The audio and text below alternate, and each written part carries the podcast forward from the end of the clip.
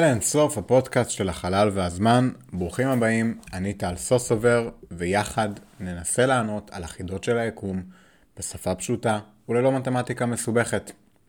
זה לא יהיה פשוט, אבל יהיה מרתק.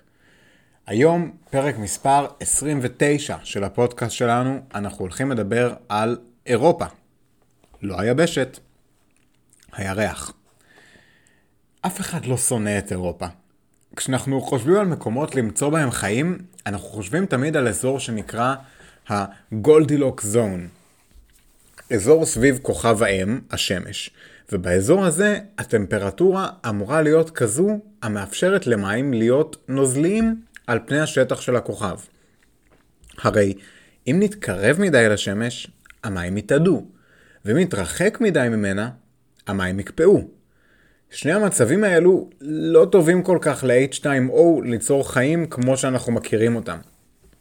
לכן אנחנו מחפשים סביב האזור הזה של, הפלנט, של הכוכב את הפלנטה המקיפה אותו באזור בו אפשר למצוא מים נוזליים, הגולדילוק זון. אף אחד לא חשב אפילו לחפש מחוץ לאזור הגולדילוק, כי הכל מחוץ לגולדילוק אמור להיות קפוא. אבל באזור של יופיטר, אנחנו רואים משהו מעניין. כן, הכל אמור להיות קפוא שם, מים אמורים להיות קפואים שם. אז מה בדיוק קורה באירופה? אירופה היא הרבה יותר מיבשת בכדור הארץ. אירופה היא השם של אחד הירחים שמסתובב סביב הפלנטה צדק. כפי שהסברנו בפרק 27 וב-25, צדק היא הפלנטה החמישית והגדולה מכולן במערכת השמש. שלא כמו כדור הארץ, לפלנטה צדק יש עשרות ירחים, ומתוכם יש לו ארבעה ירחים משמעותיים ביותר, גדולים ומעניינים. על גנימיד, איו וקליסו דיברנו בפרקים הקודמים. האח הקטן שלהם, הקטן ביותר מבין הארבעה, הוא אירופה. אירופה הוא בין הירחים המעניינים ביותר. לא רק מבין הירחים של צדק, אלא במערכת השמש כולה. ובעצם, לפחות כרגע מבחינתנו, ביקום כולו. הסיבה לכך היא שיש סיכוי לא רע למצוא באירופה צורות של חיים. פעם ראשונה מחוץ לכדור הארץ. דווקא שם, בירח הקטן של צדק. קודם כל, צריך להודות שזה מאוד מוזר שדווקא בירח יהיו חיים ולא על הפלנטה עצמה. אנחנו רגילים לחשוב בגלל זה, שזה מה שאנחנו ראינו ומה שלמדנו בכדור הארץ, שהחיים מתפתחים בפלנטה, ולא בירחים הקטנים הסובבים אותה. הירח אירופה מאתגר את התפיסה הזו. למרות שהירח הוא קטן, הוא כנראה מספיק מורכב כדי לתמוך בחיים. ולא סתם חיים, חיים שאפילו דומים למה שאנחנו מכירים. ממחקרים על פני כדור הארץ אנחנו יודעים שככל הנראה חיים יכולים להתקיים בסביבות מאוד קיצוניות וקשות כמו לוע של הר געש, אגם חומצי, אגמים לוהטים או מתחת לקרח באנטרקטיקה או באוקיינוס הקרח הצפוני. סביר להניח ששני התנאים העיקריים להיווצרות של חיים כפי שאנחנו מכירים הם מים נוזליים או נוזל אחר ומקור אנרגיה כלשהו. קשה לנו מאוד לדמיין משהו שאפשר להגדיר אותו בחיים, שהתפתח במדיום שהוא לא נוזל, והתפתח ללא אנרגיה. אם לדוגמה נסתכל על אצות וצמחים, נראה שהם משתמשים באור השמש כמקור אנרגיה. מעבר לזה, מדענים גילו חיידקים עמידים לחום, המייצרים אנרגיה מחום המים באגמים לוהטים, בטמפרטורה קרובה ל-100 מעלות צלזיוס. בנוסף, אנחנו מכירים חיידקים אחרים המייצרים אנרגיה מהתפרקות רדיואקטיבית בתוך סלעים בלב האדמה. שימו לב, אנחנו מדברים פה על חיים שאין להם בכלל צורך באור השמש כמקור אנרגיה. החיידקים האלו לדוגמה מפיקים אנרגיה מדעיכה גרעינית בסלעים. הסביבה הנוזלית שלהם מגיעה ממעט הלחות שיש בין הסלעים בעומקים האלו באדמה.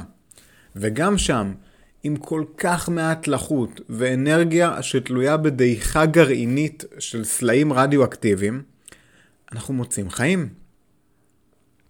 אז בואו נסכים על זה שחיים יכולים להתפתח במקומות קיצוניים במיוחד. לאחר הגילויים האלו, אפשר להתחיל לבדוק היכן יש תנאים דומים מחוץ לכדור הארץ. איפה אפשר למצוא מים נוזליים ומקור אנרגיה בחלל. נשמע מבטיח לחפש פלנטות דמויות כדור ארץ. הבעיה היא שגם בעבור הפלנטות הקרובות אלינו ביותר מחוץ למערכת השמש, אנחנו עדיין לא יכולים לבדוק האם באמת יש שם מים נוזליים. שלא לדבר על זיהוי של חיידקים ממרחק כזה. ההפתעה הגדולה היא שיכול להיות שיש מקומות במערכת השמש, ממש מתחת לאף שלנו, בהם יש מים נוזליים ומקור אנרגיה. המקום המבטיח ביותר למצוא את התנאים האלו הוא בירח אירופה של הפלנטה צדק. כמו מרבית הגופים השמימיים הרחוקים מהשמש, גם את הירח אירופה מצפה שכבת קרח גדולה. בגלל הקרבה הרבה של אירופה לפלנטה צדק, קורה בו תהליך מוזר. כוח המשיכה החזק של צדק מושך יותר את הצד שקרוב לצדק, מושך פחות את הצד שרחוק ממנו. כך קורה שבזמן שהירח אירופה מסתובב סביב צירו כל פעם צד אחד לכיוון צדק, כל צד מקבל משיכה משלו. מדובר פה על מעין מסאז' של אירופה. המסאז' הזה גורם לקיבוצים והתרחבויות קלות באירופה עצמה. המשחק הזה, המסאז' הזה של אירופה, מוביל לכך שהליבה שבמרכז אירופה נהיית פעילה וחמה. הליבה מתכווצת ומתרחבת, זה מוביל לשחרור חום. החום בתורו ממיס את שכבות הקרח הפנימיות שמסביב לליבת הירח.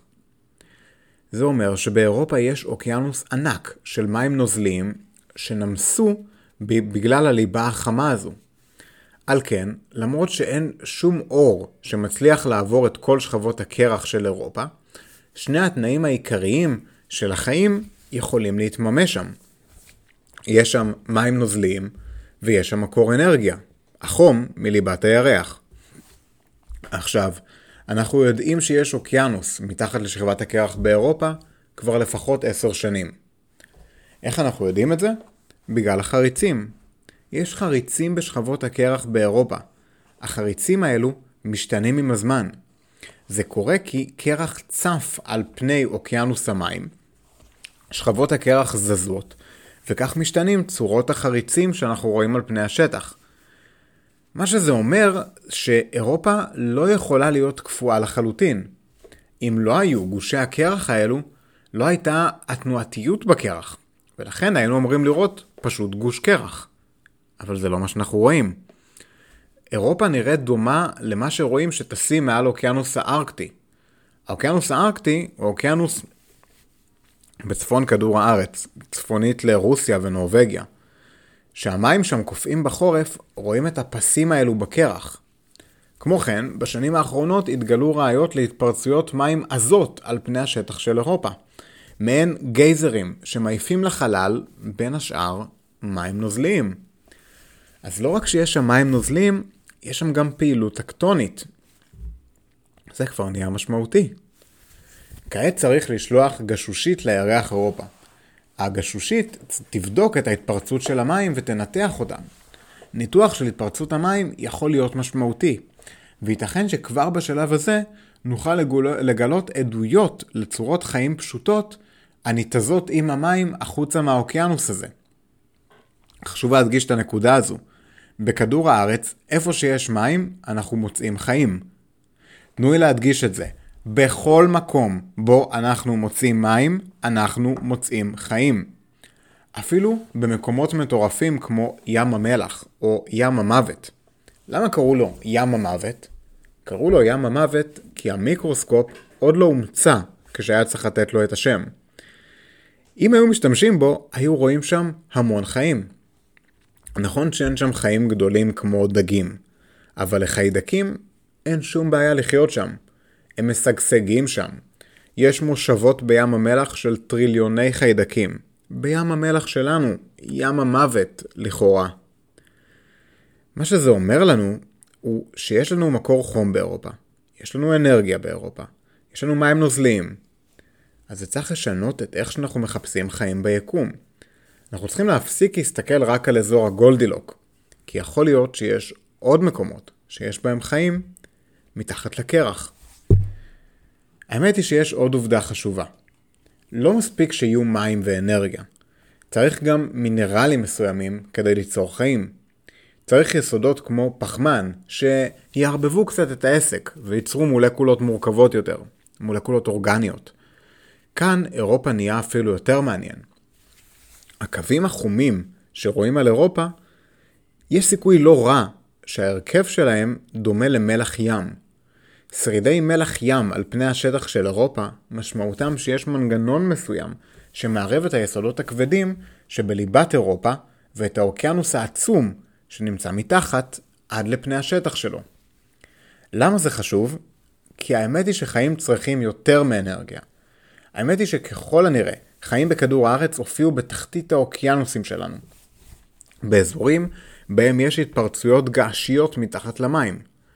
מדובר על אזורים בהם יש פעילות וולקנית.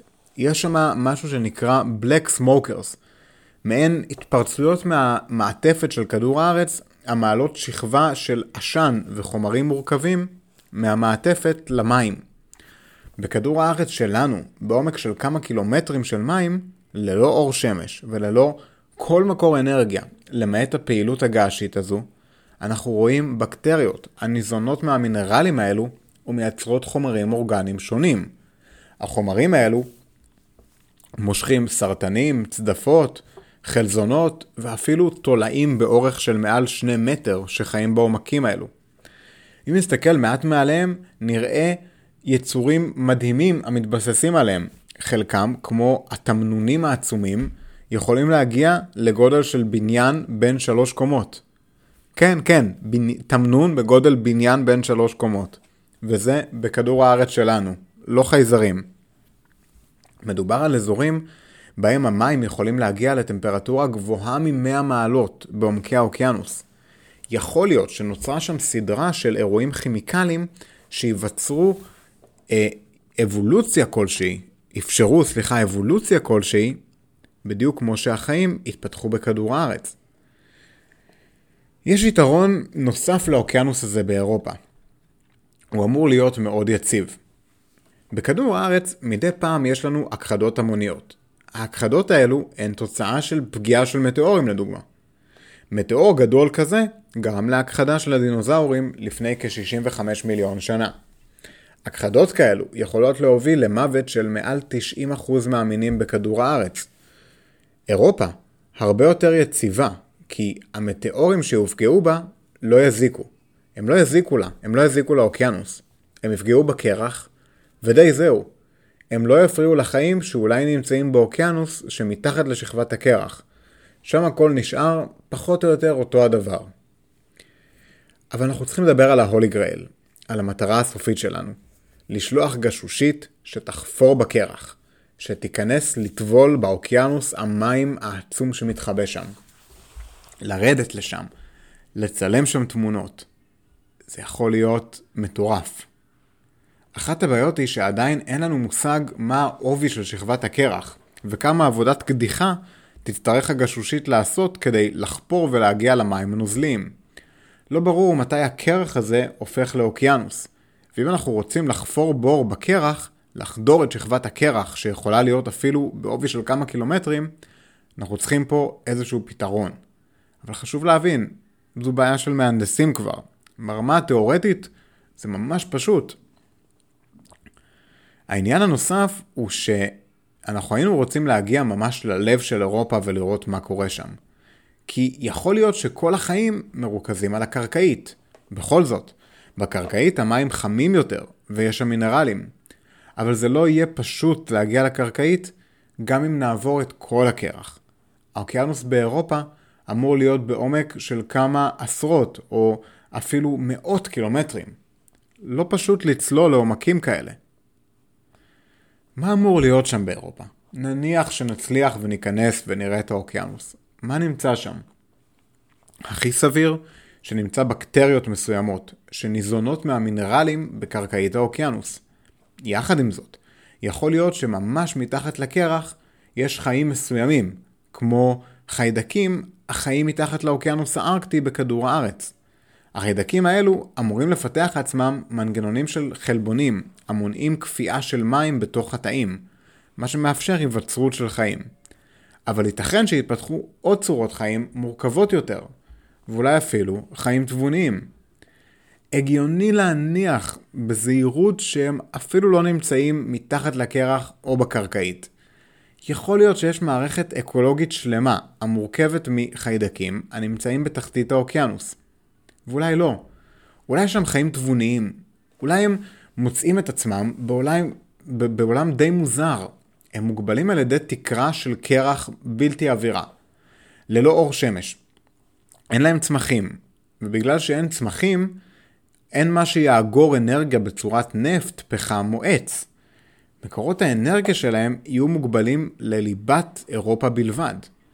בנוסף, אפילו אם היה שם נפט, פחם ועץ, זה לא שאפשר להשתמש בהם כדי להדליק אש בלב האוקיינוס.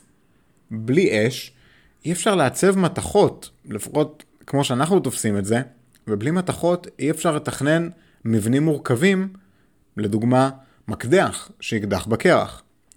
לכן החברים, החייזרים האינטליגנטים שלנו, כנראה לא יצליחו לשבור את תקרת הקרח. הם לעולם לא יוכלו להבין שיש דבר כזה החלל החיצון. יכול להיות שכבר חיו שם מיליוני דורות של חיידקים, אחד אחר שני, נולדים ומתים, והם ימשיכו לחיות ככה, עד לסופה של מערכת השמש בעוד כמה מיליארדי שנים, או שאנחנו נבוא לבקר אותם קצת לפני. אוקיי חברים, בואו נסכם את הפרק. היום דיברנו על אירופה, הירח הקטן ביותר של צדק, אבל אחד המקומות הכי מעניינים במערכת השמש. אירופה מושפע מכוחות הגאות והשפל של צדק המשפיעים על הירח אירופה, מובילים לקיבוץ והרחבה שלו, מה שמוביל לחימום הליבה שלו, הליבה החמה מונעת מהמים לקפוא, מה שמאפשר אוקיינוס של מים נוזליים. ולא סתם מים נוזליים, מים נוזליים עם מינרלים מסוימים היכולים להיות דומים בהרכב שלהם למי ים. זה יכול להיות אבני הבניין לחיים, ואם אכן יש שם חיים, אנחנו מצפים למצוא בעיקר צורות חיים פרימיטיביות, כמו חיידקים, שמצליחים לאכול את המינרלים האלו ולייצר עוד חיידקים. יחד עם זאת, מאחר ומדובר על ירח מאוד יציב, שאין לו פגיעות מטאורים, או קרינה, או משהו שמשפיע בצורה חזקה מדי עליו, הרי שאין סיבה לחשוב שהחיים נעצרו בשלב הבקטריות. בהחלט ייתכן שהתפתחו על אירופה צורות חיים מורכבות יותר, כמו בלב האוקיינוסים בכדור הארץ. כנראה שעד שלא נטוס ונקדח בעצמנו את הקילומטרים האלו של הקרח, לא נדע בוודאות. אבל אם וכאשר, ולדעתי זה לא ייקח עוד המון שנים, נוכל למצוא עולם שלם בתוך אירופה. עולם כזה יהיה מוזר מאוד ושונה מאוד מהעולם שלנו. כי אפילו אם יתפתחו שם איכשהו חיים תבוניים, הם יהיו בוודאות מאוד שונים מאיתנו. אין להם דרך להשתמש באש, כמו שהסברנו.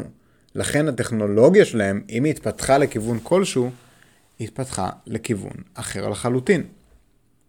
מה יש שם? האם יש שם? לא נדע עד שלא נבדוק. אני מקווה שבשנים הקרובות נתקרב מספיק בשביל לקדוח, ונקדח עמוק מספיק בשביל לגלות את החברים החדשים שלנו במערכת השמש. צורת החיים הנוספת מעבר לכדור הארץ, חייזרים, אמיתיים, שאולי כבר לא יהיו כל כך זרים. נוכל ללמוד מהם וללמד אותם, ולהצליח להצעיד את המדע אלפי שנים קדימה. הלוואי. בואו נקווה שזה יקרה עוד בימי חיינו, ושכולנו נדע מה קורה מתחת לקרח, באוקיינוס המים הנצחי של אירופה. תודה רבה רבה לכם על ההקשבה. הפודקאסט של אלה סוף הוא יוזמה שלי להנגשה של חקר החלל לכולם ולכולן, ללא הבדל גיל, ידע מתמטי או כל הבדל אחר. הסקרנות היא של כולנו. אני תמיד שמח לשמוע משוב ולקבל פידבק על הפרקים וכן לענות על שאלות שלכם. בנוט של הפרק תוכלו למצוא פרטים ליצירת קשר איתי, קרדיט למוזיקה וקישור לעמוד הפייסבוק שלנו בשם אל האינסוף. בעמוד הפייסבוק אתם מוזמנים לבקר, לכתוב את התגובות שלכם לפרקים ולשאול שאלות. הפרק הזה, כמו יתר הפרקים האיזוגיים, עוסק בדברים פשוטים וקרובים בשכונה שלנו, כמו הירח אירופה, שאנחנו רואים שאפילו שהוא קרוב, הוא די מטורף.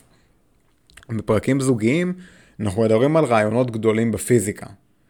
ככה או ככה, יש עוד כל כך הרבה דברים לחקור ולדבר עליהם. הסקרנות לא יודעת גבולות, וכיף לדחוף את הגבולות שלנו בכל יום מחדש. הפודקאסטים האלו זמינים עבורכם חינם בכל אתרי הפודקאסטים, גוגל פודקאסט, אפל פודקאסט, ספוטיפיי ובכל מקום בו אתם שומעים פודקאסטים. פרק כמו זה לוקח כמה עשרות שעות של עבודת מחקר, הכנה, הקלטה, עריכה, וכמובן שאני מביא לכם אותם בחינם ומתוך מטרה אישית שלי להביא את חקר הקוסמולוגיה לכולם. אם אהבתם את הפרק, שתפו בבקשה עם כל מי שמחפש חייזרים בים. שתפו עם כל מי שמתעניין מה נמצא בלב האוקיינוס ואיזה צורות חיים יכולות להתפתח שם. שתפו עם כל מי שאוהב דגים. שתפו עם כל מי שאכל אי פעם דגים. שתפו עם כולם, וכמה שיותר. ועד הפעם הבאה, ושוב, תודה רבה לכם על ההקשבה. שלכם, טל.